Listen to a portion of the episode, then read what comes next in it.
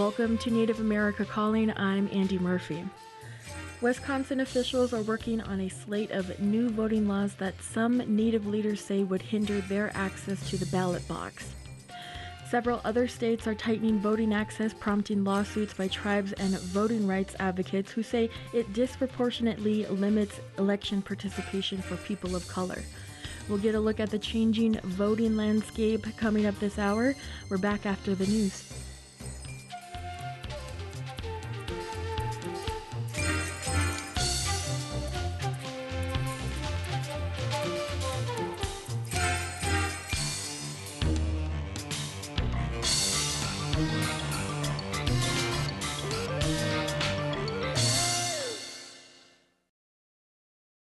This is National Native News. I'm Antonia Gonzalez.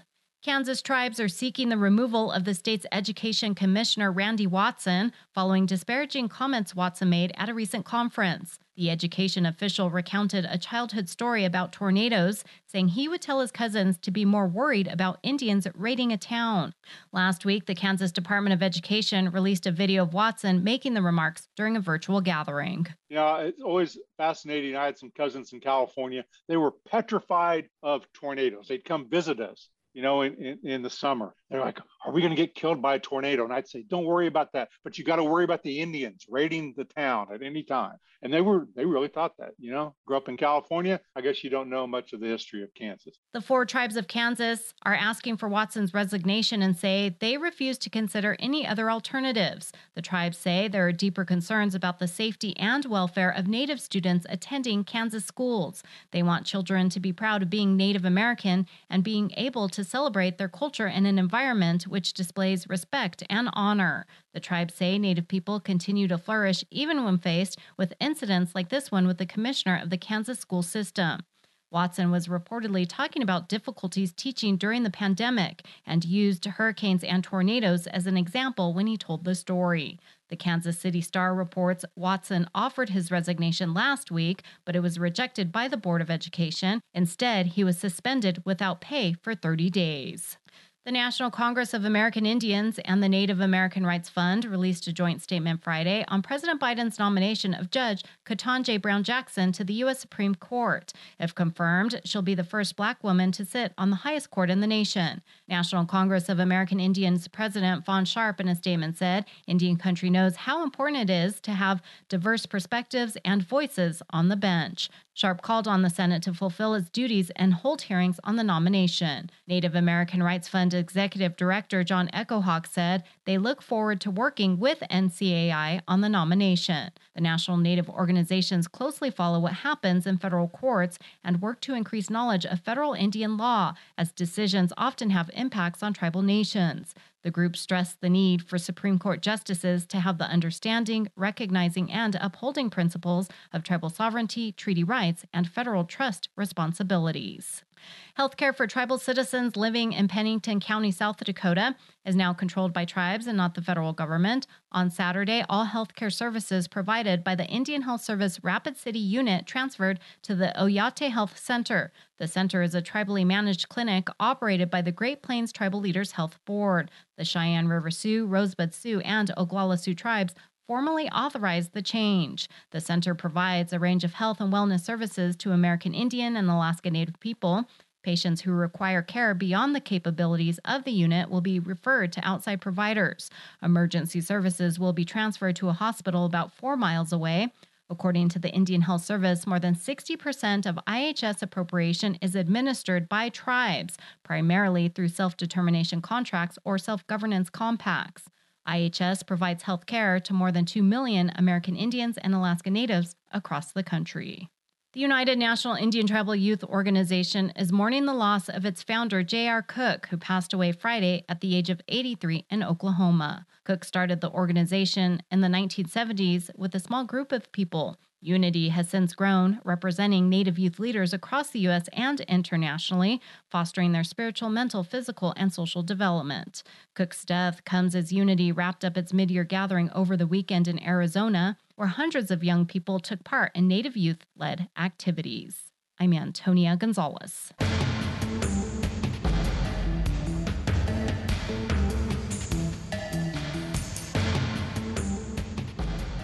National Native News is produced by Quantic Broadcast Corporation, with funding by the Corporation for Public Broadcasting.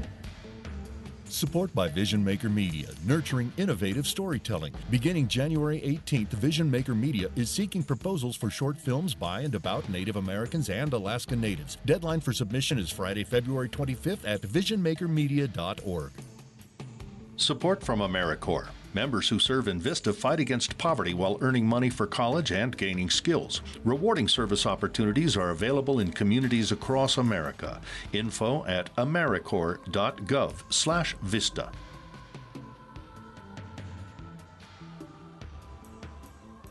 Native Voice One, the Native American Radio Network.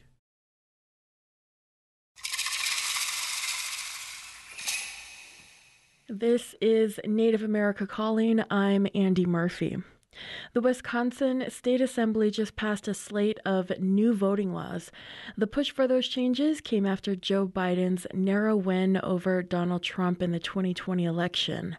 Voting rights advocates say the laws use false information about the election to make it harder for Native people and other marginalized populations to vote. And in her recent address to the Assembly, Stockbridge-Munsee Band of Mohican Indians President Shannon Hulsley said, "Suppressing the right to vote undermines the basic right to participate in democracy." The Wisconsin laws are just the latest in a long line of official efforts to put up barriers to voting. Supporters of the laws say they make voting safer, although there's little evidence of substantial problems with voting fraud. Today, we're going to get an update on any new concerns about access to the polls for Native voters. We'll also learn about any progress towards overcoming existing hurdles to participating in elections. And we want to hear from our audience as well. Join our conversation by calling 1-800-996-2848. That's also 1-800-99-NATIVE. And joining us from Denver, Colorado is Jacqueline DeLeon. She's a staff attorney for the Native American Rights Fund, and she is Isleta Pueblo. Welcome back to Native America Calling, Jacqueline. Hi, thanks so much for having me. Always nice to hear from you.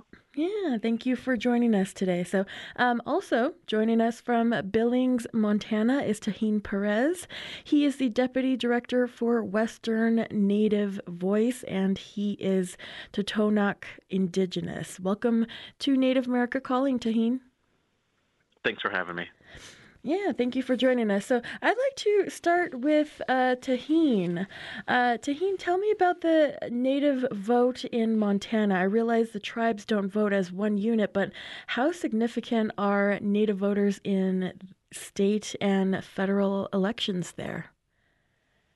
Well, the Native vote is very important in the state. There's been many elections that have been decided by the Native vote. Most recently, the last re-election effort by Senator Tester, he ended up winning with a relatively narrow margin. And on election night, as one would expect, the Native vote, Native precincts are some of the last to report. And as the night went on, Senator Tester's deficit narrowed as those Native precincts were starting to report in. So it's clear to us that our Native American voting bloc is incredibly important in statewide and federal elections. Turnout has increased since we began tracking as an organization the turnout.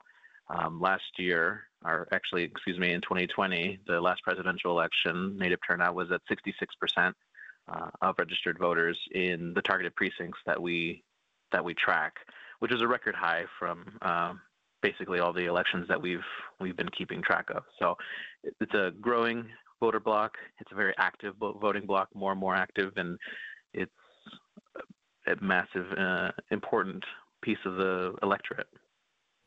All right.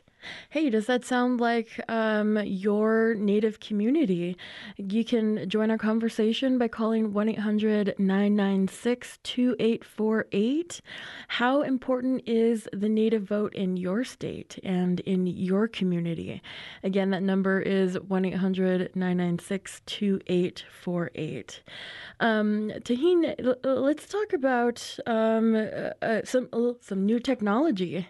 Maybe that is also contributing to the growing number of voting and voting registration in Montana. So there's digital kiosks, right? Can you tell me about those?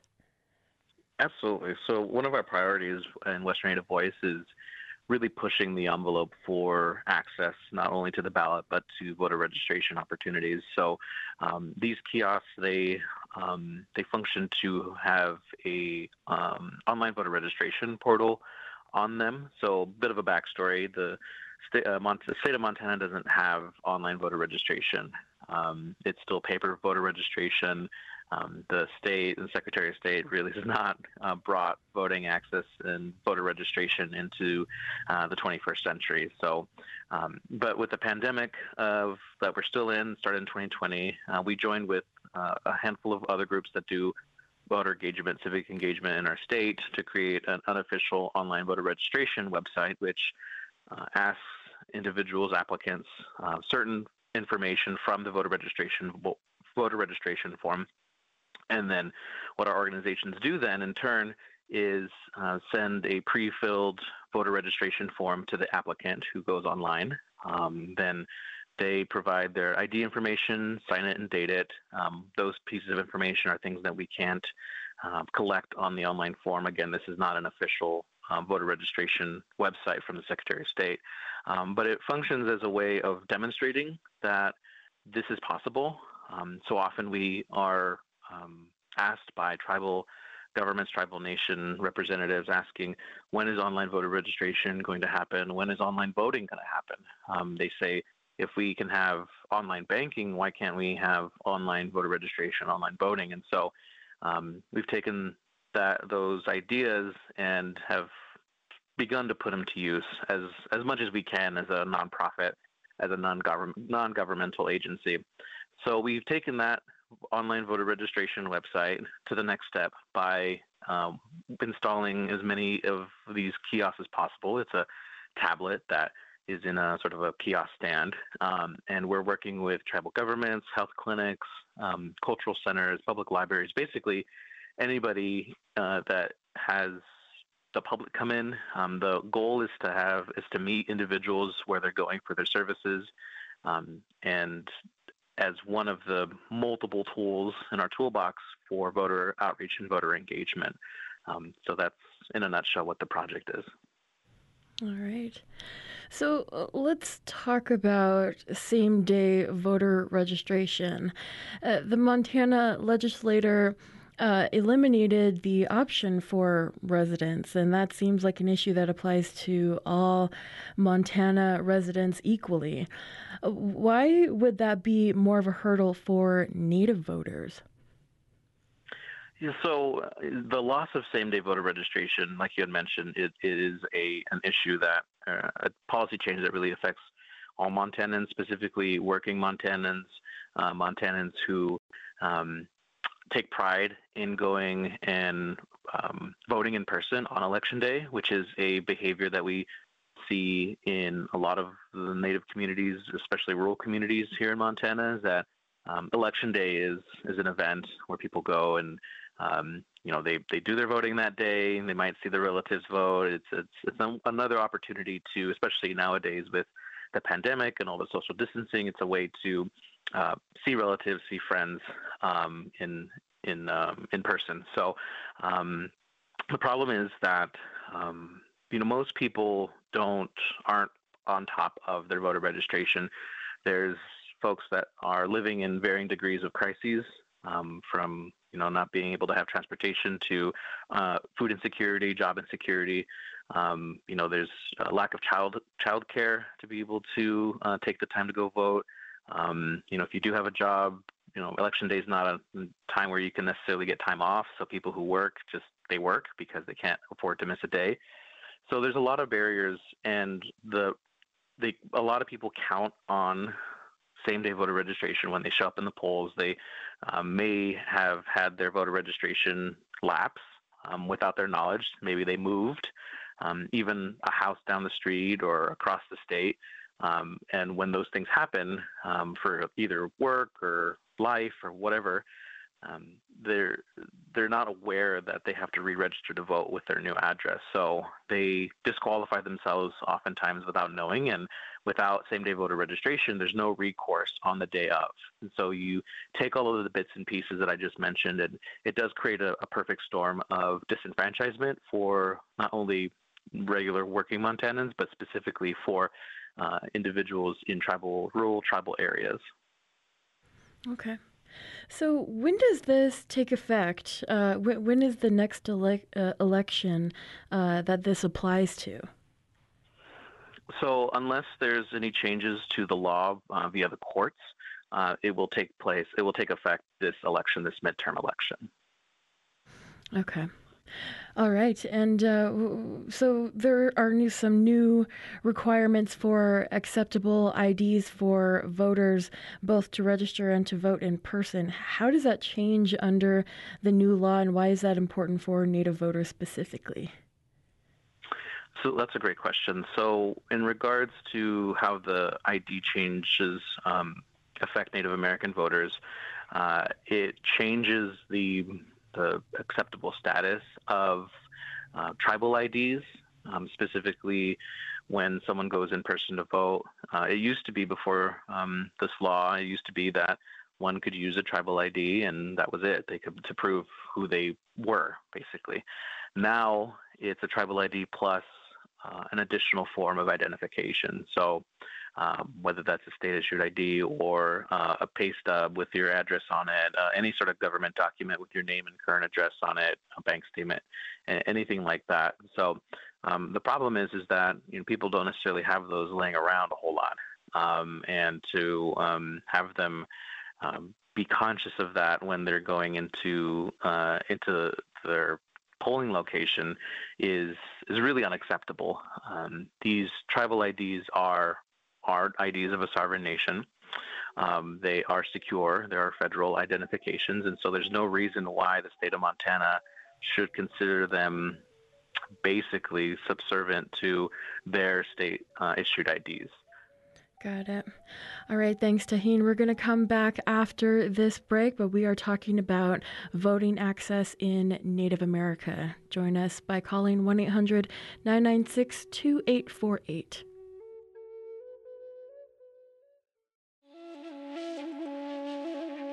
Yellowstone National Park is celebrating its 150th anniversary this year.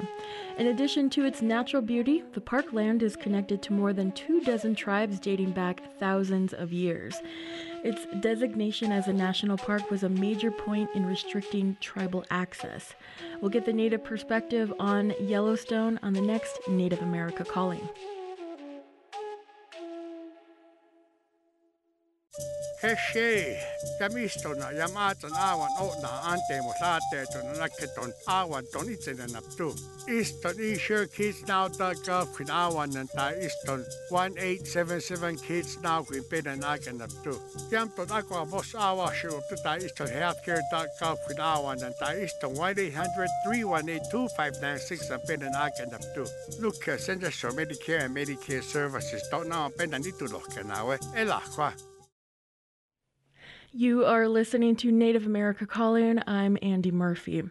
Or are you or somebody in your family finding it hard to cast your vote? Do you think it's too easy to vote and there should be more ways to ensure that the person who is voting is who they say they are? We're talking about voting access today, and you're invited to join the conversation. Our number is 1-800-996-2848. That's also 1-800-99-NATIVE. We are here with Tahnee Perez, Deputy Director for Western Native Voice. Tahnee, we were talking about different forms of identification for voter registration.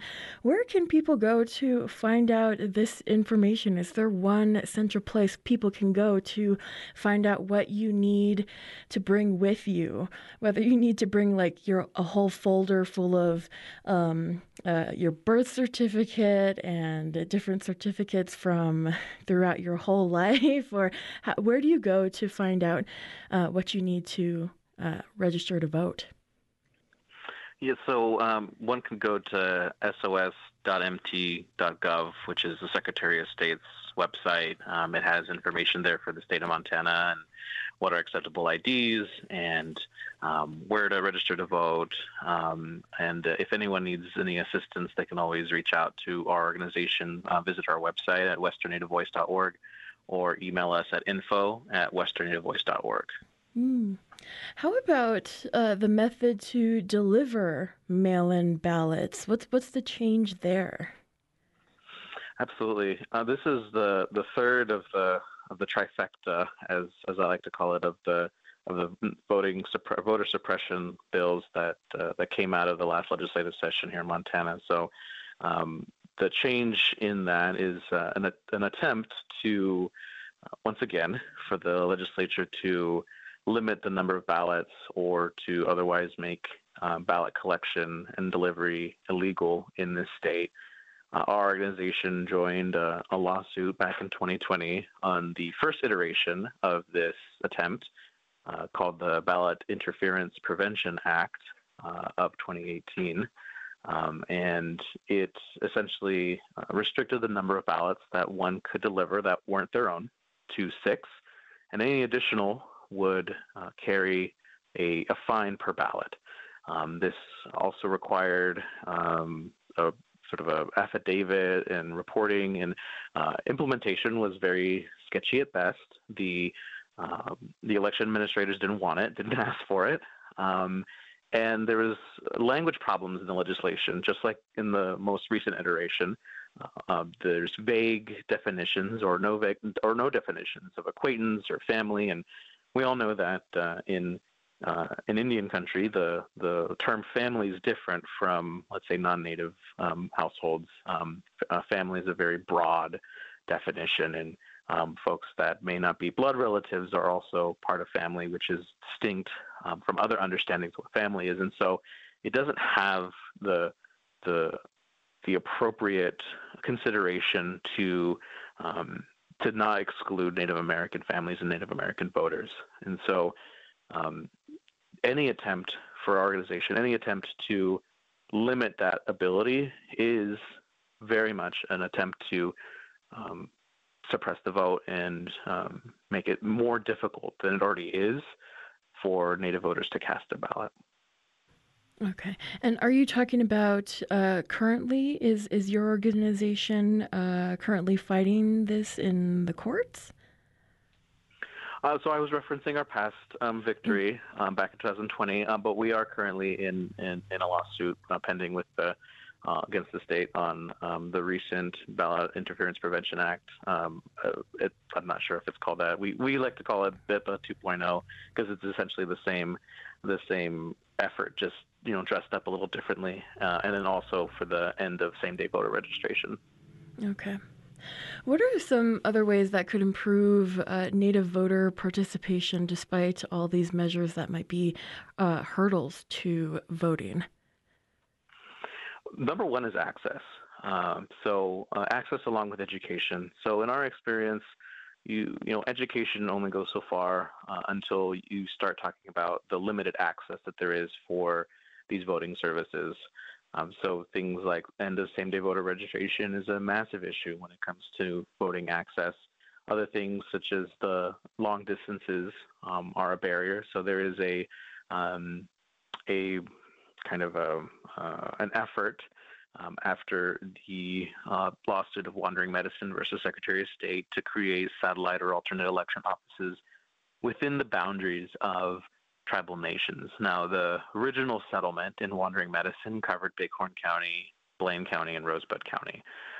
After that, the Secretary of State, Linda McCulloch, at that time, made a directive from her office so that other counties that aren't those three that I mentioned, that also share boundaries with a tribal nation, that they also make an effort to provide these services within the early voting period, which is now 30 days before election day, to have that available within tribal lands. The issue is that it's only a directive, so it's not codified, it's not law.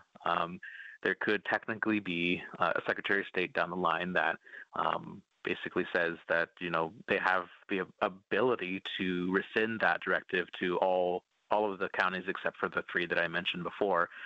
And so it's a really untenable situation. So one of our efforts most recently in the legislature was policy to codify the system of satellite and alternate election offices in this state, as well as specifically mandating a minimum for days and hours. Right now it's at the discretion of counties and their budgets, but our hope was to make that law and put down, you know, Monday through Friday, 8 to 5, and just make it standard across the board. But now it's a sort of a hodgepodge of different availabilities and different policies in the states that share boundaries with the tribal nation. So those, I think, are the best initial points of interaction when it comes to improving voting participation, is the access along with the education on that. All right. Let's go to a caller. We have Melvin in Santee, Nebraska, listening on KZYK. Hey, Melvin. Good morning. You know, here at Santee, we have a housing shortage, as most reservations do. And at the voting time, what was that, 4 years ago, one of the residents there, whose name was not on the lease, they wanted something from him, like phone bill, light bill, something to prove that he lived there. And he didn't have any of that. We have those type of things, and the other is in our local elections, you vote in one place, then at Lindy, and then you go 20 miles to center to vote for the federal election. So, and then the tribal elections are held down in the village to community center. So, you know, it's really confusing for a lot of members where to vote. And the other thing is, we have a tremendous amount of young people who are not voting and should be voting, and I would like to see when they graduate that they also register to vote at graduation time, because we can make a difference in these county and state elections. As a matter of fact, we could be a swing state because we got so many young people, especially at Pine Ridge and Rosebud, Standing Rock, Cheyenne River. There's so many young people not voting in the local elections, too. That's why this gerrymandering is happening, because we're not watching it or participating. Okay. Right, that's what I'd like to contribute today. All right. Thank you so much, Melvin. Good to hear from you. If you have a comment on today's topic, we are talking about voting access, and Melvin mentioned gerrymandering. We're also going to be talking about redistricting that's happening in a handful of states right now. Our phone number is 1-800-996-2848. That's also 1-800-99-NATIVE. What are some of the local efforts to get young people registered and interested to vote in your Native community? How big, how important is the Native vote in your state? Again, join us by calling 1-800-996-2848. And what Melvin described is kind of what Tahnee was talking about, kind of a hodgepodge of different laws and different requirements to just be able to vote and have that access to voting. At this time, I'd like to bring in Jacqueline DeLeon, staff attorney for the Native American Rights Fund. Jacqueline, do you have any response to what Melvin is talking about? Kind of not knowing where to vote and having difficulty just having that kind of access to voting. Absolutely. So first, thank you so much, Melvin. I think his comment is exactly the situation that we're seeing across Indian country over and over again. And so, NARF did an extensive report, Obstacles at Every Turn, Barriers to Political Participation Faced by Native Americans. And I think Melvin actually hit on a lot of the major points that we tried to make in that report. First, he was talking about the lack of housing, right? How that ends up blocking Native Americans from being able to vote because you don't have that address. You don't have that ready proof of address, right? So not only is there, a housing crisis, but sometimes even the house itself doesn't have an address on it. So it becomes impossible to provide that proof of address. But as he mentioned, people are going from home to home, they're couch surfing, and so they don't have a bill utility statement that has their name on it, so they don't have a permanent address. So, when these voter ID laws happen and they say, oh, you need to have a voter ID to prove who you are and prove your address, that ends up disenfranchising Native Americans because they just don't have that kind of proof. Then there's the reluctance on behalf of states and counties to put polling places on the reservation. Instead, folks have to go to the border town in order to vote. And even if that's just 20 miles, as Melvin mentioned, they're used to voting in the community center for tribal elections. That's a logical place. That's a comfortable place where other Americans across the country, we here in Denver, I vote in a place that I go all the time, a community center that I go all the time. And that comfort, what that comfort does is it communicates to you, hey, your vote is welcome. This is a part of the experience that you're used to having and that we're here located in a spot that's familiar to you. Instead, too often, states and counties force Native Americans to leave home communities and go, to border towns that we know historically have been very hostile towards Native Americans. And so they've got to go to this hostile place to vote. And sometimes it's confusing, it's far. Even if it's 20 miles, that's still far. That's 40 miles round trip. That's a tank of gas sometimes. And, that's a poor road. That can be difficult for people to travel.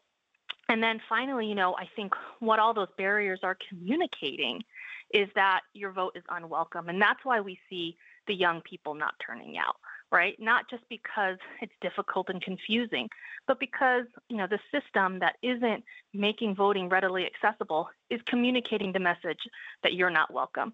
And the reason that they're communicating that message is because they know the power associated with voting. They know that there can be, big changes to resources and infrastructure when Native Americans come out and vote. And as Melvin said, we got an opportunity to make it a swing state if all the young people voted.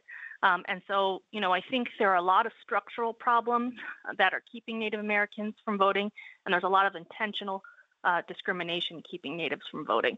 And that's why, we've been pushing for federal laws to mandate on-reservation access, and also suing at the state level to make sure that states and counties are held accountable when they disenfranchise Native voters.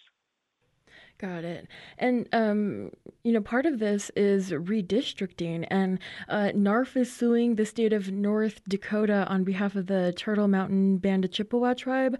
And of course, that issue is redistricting. In plain English, can you describe what this problem is? Sure. So when you have redistricting, right, what redistricting means is that you're drawing the lines for voting. Right? So you have districts that you end up saying, okay, these are the group of people that go in there and these are the group that go over there. And when you draw those lines, there's an ability to manipulate those lines to get the outcomes that you want. And that's called gerrymandering, right? And so what we're seeing is that people are manipulating the lines to make it so that Native American political power has less of an impact. So the two main ways that you do that is called cracking and packing. So cracking means when you have a population, say you've got 40% of a population, right? Out of 5 seats, you should have 2 out of 5 seats if you've got 40% of the population. But what they do when they crack you is they put, half of, a third of your voters in one district, a third of your voters in another district, and a third of your voters in another district. So you can never reach the majority in the 2 districts that you're entitled to, right? Your vote is diluted across all of the space.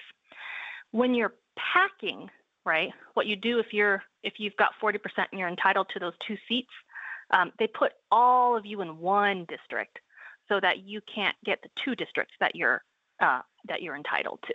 So that's called packing. And what we saw North Dakota do was both cracking and packing, utilizing both those tools to make it so that the Native Americans and Turtle Mountain and Spirit Lake Tribe, both of which are doing as well some individual Native plaintiffs, so that they previously in a district where they had 2 representatives, now they only have 1. And so we're suing North Dakota's state legislative map as unconstitutional under Section 2 of the Voting Rights Act. Got it. All right. Well, we're heading into a break in just a couple of seconds here, but just a reminder to our listeners, you can join our conversation too. We are talking about voting access in Native America. Does redistricting cause issues to how powerful the Native vote is in your community and in your state? Or is it just fine? Give us a call. We're at 1-800-996-2848. That's also 1-800-99-NATIVE.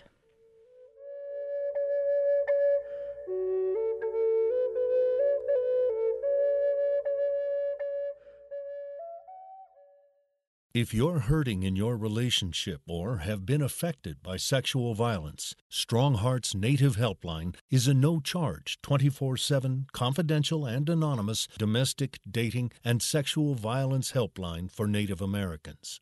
Help is available by calling 1-844-7-NATIVE or by clicking on the chat icon on strongheartshelpline.org. This program is supported by Strong Hearts Native Helpline. This is Native America Calling. I'm Andy Murphy. There's still time to join our conversation about the ability for Native voters to participate in elections.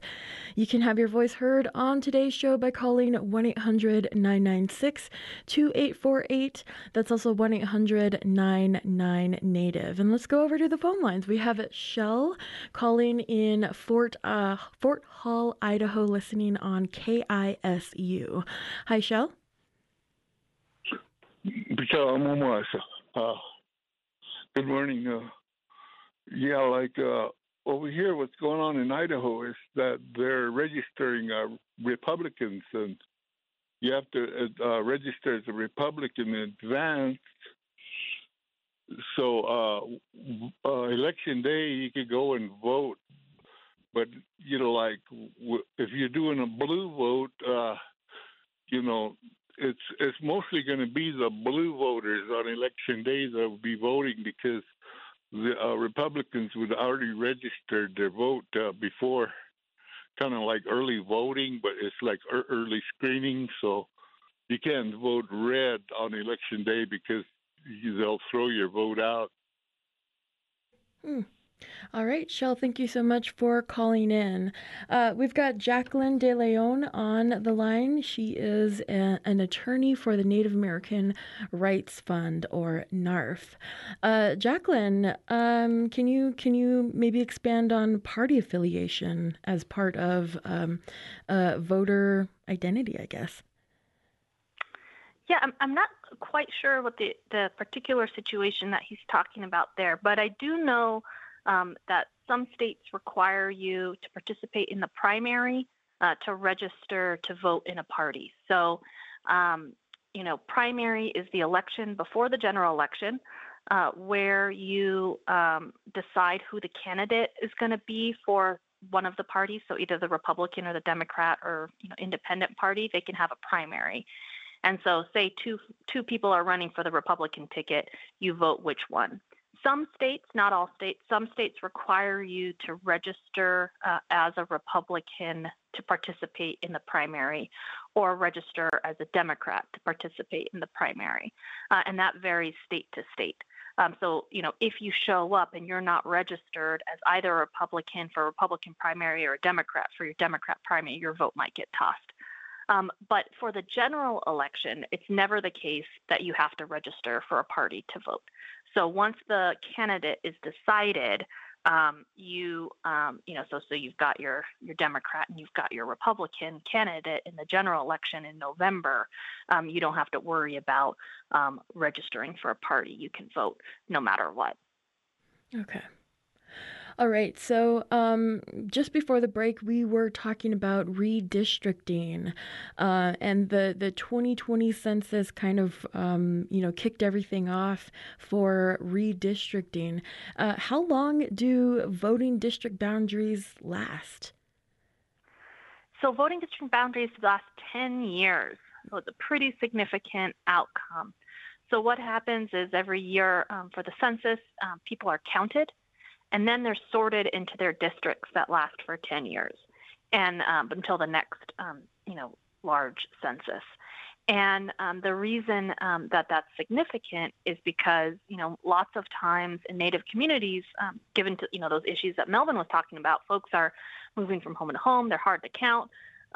Native America traditionally has been undercounted, which means that when it comes time to allocate the districts, sometimes our political power gets diluted because we don't get all of the voters counted that we otherwise would have if there was a full count.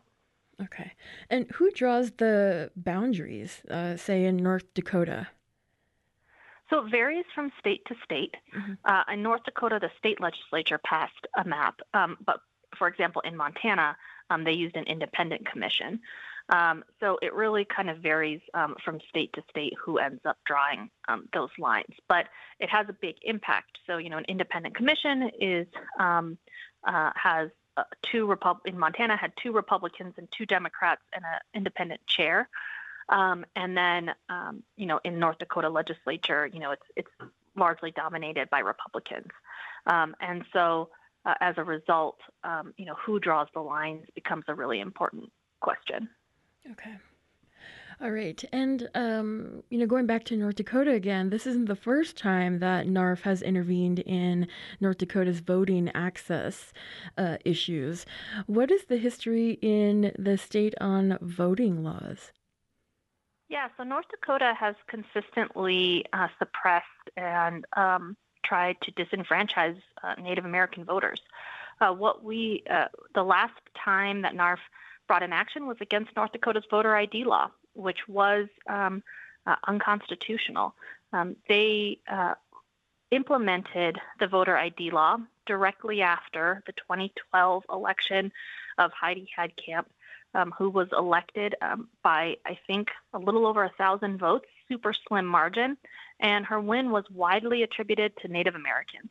In the very next legislative session, North Dakota imposed this voter ID law that required a residential address on the ID when they knew that there were Native Americans in North Dakota that did not have addresses on their home.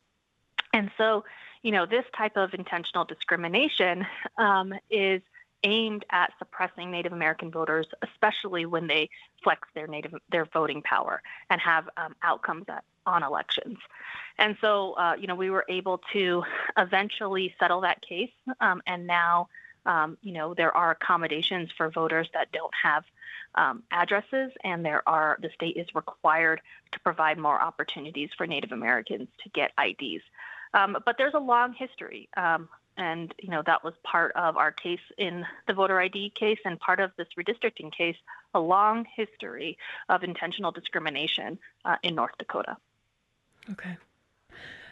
With a couple of exceptions, redistricting lawsuits around the country have not really gained a lot of traction. What is the trend for these kinds of gerrymandering lawsuits? So actually, around the country, there's actually been quite a few successes, right? So the lawsuits have turned out finding these maps to be unconstitutional. But what we saw was a really disturbing decision out of the Supreme Court where they said that it was too late to make changes to redistricting maps in anticipation of the election in November. And this is, I think, just a way of allowing for illegal, unconstitutional maps to move forward. And that was a case out of Alabama where two Trump appointees found that the maps were unconstitutionally drawn because it was such a flagrant violation of a dilution of, in that case, Black voters. And the Supreme Court nevertheless made it so that those illegal maps are going to go forward for this next election cycle. And, that's a really disturbing result and something that we're very alarmed by makes it more difficult to challenge blatantly unconstitutional maps. Okay. Who gains from gerrymandering? I mean, maybe this is just, a very broad question, but why would anybody want to have that happen in a community? So who gains? There's a ton of power at a local level that ends up on the line, right?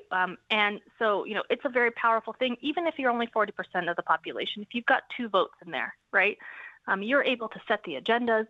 You're able to argue against just rubber stamping plans that would make it more difficult for your community.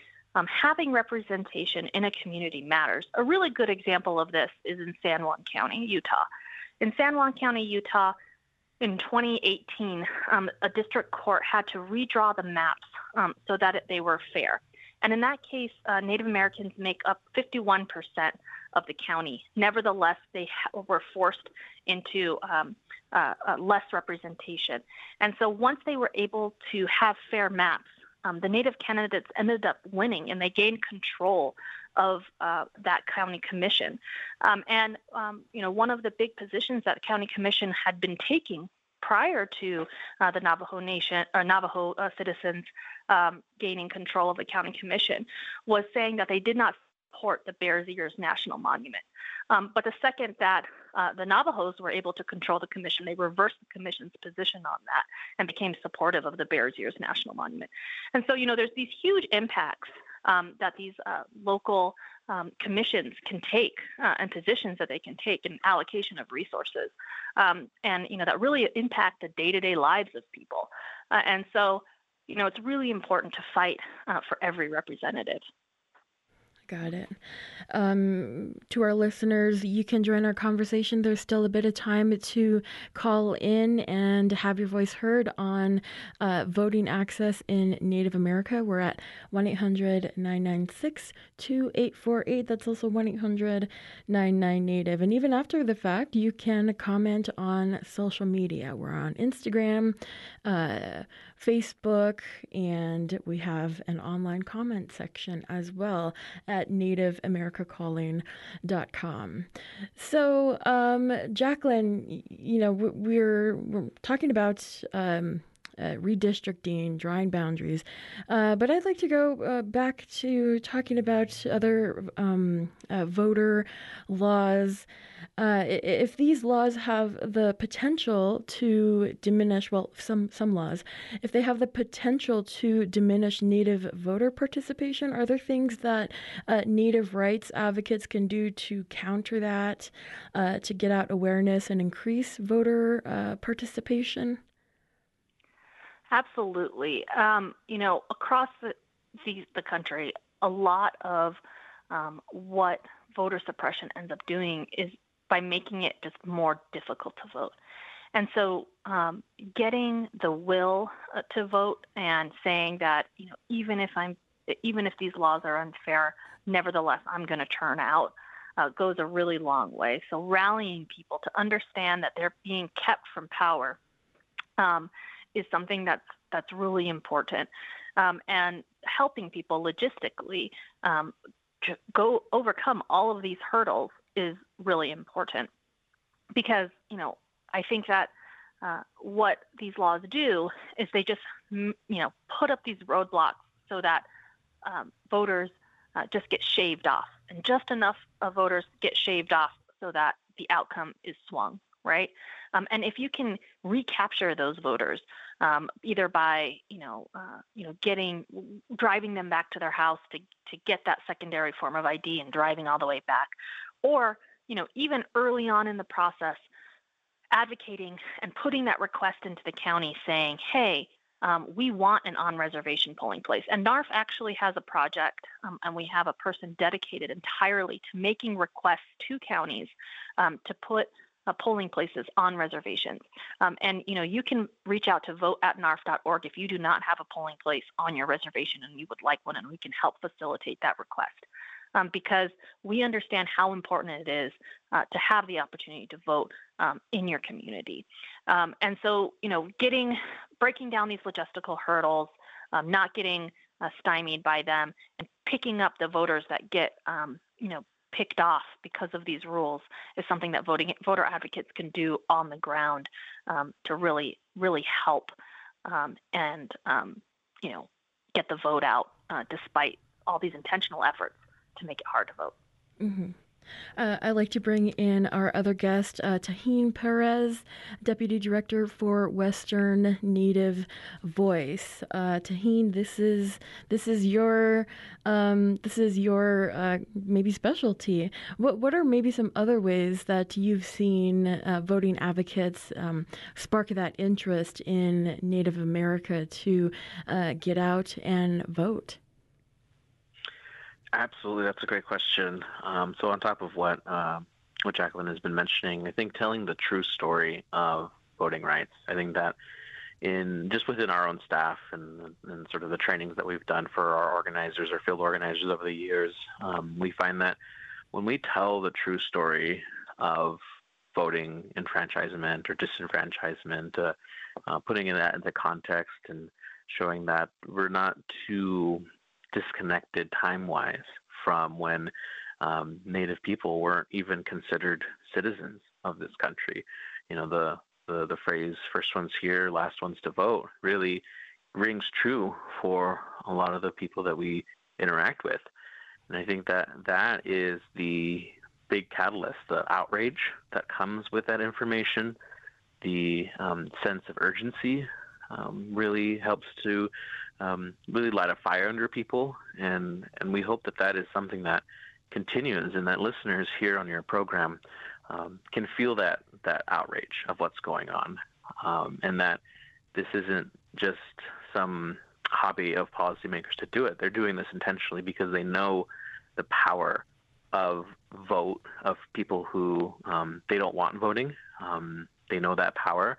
They're seeing, especially here in Montana and other places, with significant Native American voting blocks, they see the power of the Native vote. And so I think telling that story is really impactful.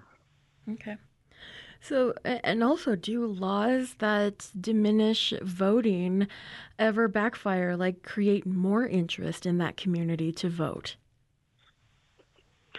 I definitely think so. I think that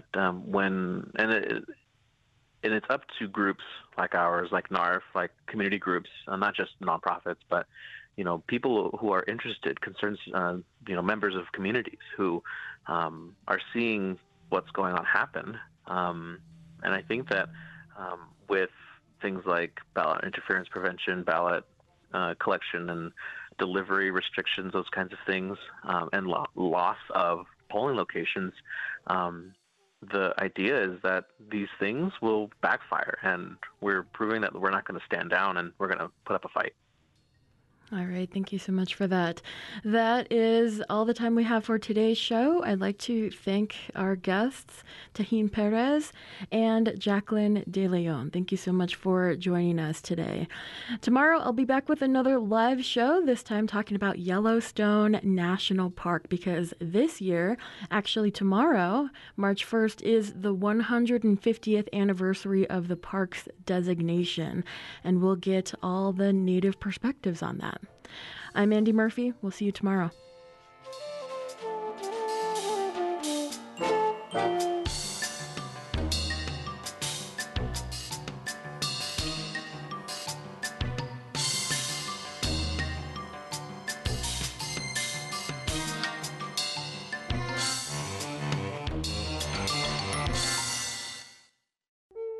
Support for this program provided by the American Indian Higher Education Consortium, the collective spirit and unifying voice of 37 tribal colleges and universities.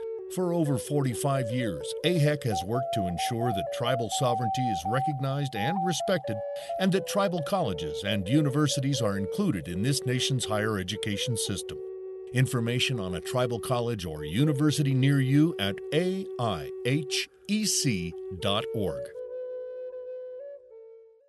Ah, Chesko Halt. Taupi stem het me let's out. Squiggle telsent so our sequel suchen so casums yet twa utsu uquint chet. Choyment insurekidsnow.gov. Upen squiggle telsent 1-877-KIDS-NOW. Colnout Smeed, Squiggle telsent so our skelly such Mariam yet sachem. Choyment healthcare.gov. Uhaj squiggle telsent 1-800-318-2596. Colnout Smeed. Yes, ma meet in Centers for Medicare and Medicaid Services.